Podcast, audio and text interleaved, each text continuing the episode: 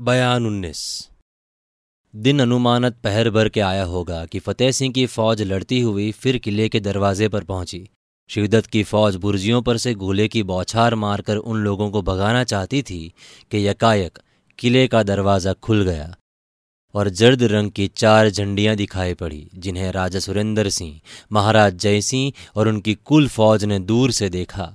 मारे खुशी के फतेह सिंह अपनी फौज के साथ धड़ाधड़ कर फाटक के अंदर घुस गया।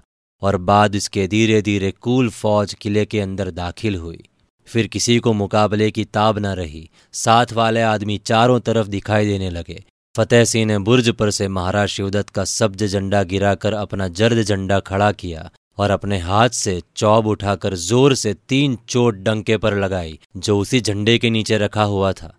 करम, धुम, फतेह की आवाज़ निकली, जिसके साथ ही किले वालों का जी टूट गया और कुंवर वीरेंद्र सिंह की मोहब्बत दिल में असर कर गई। अपने हाथ से कुमार ने फाटक पर चालीस आदमियों के सिर काटे थे, मगर अयारों के सहित वो भी जख्मी हो गए थे।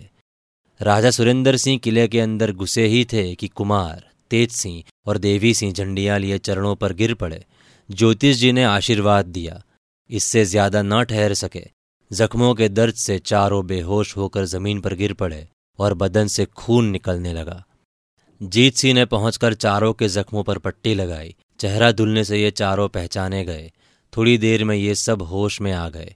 राजा सुरेंद्र सिंह अपने प्यारे लड़के को देर तक छाती से लगाए रहे और तीनों अयारों पर भी बहुत मेहरबानी की।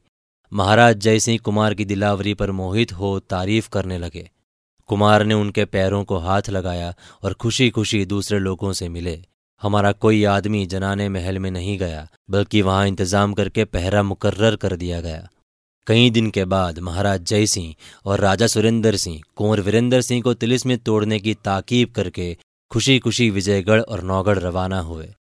उनके जाने के बाद कुंवर वीरेंद्र सिंह अपने यारों और कुछ फौज साथ लेकर तिलिस्मी की तरफ़ रवाना हुए।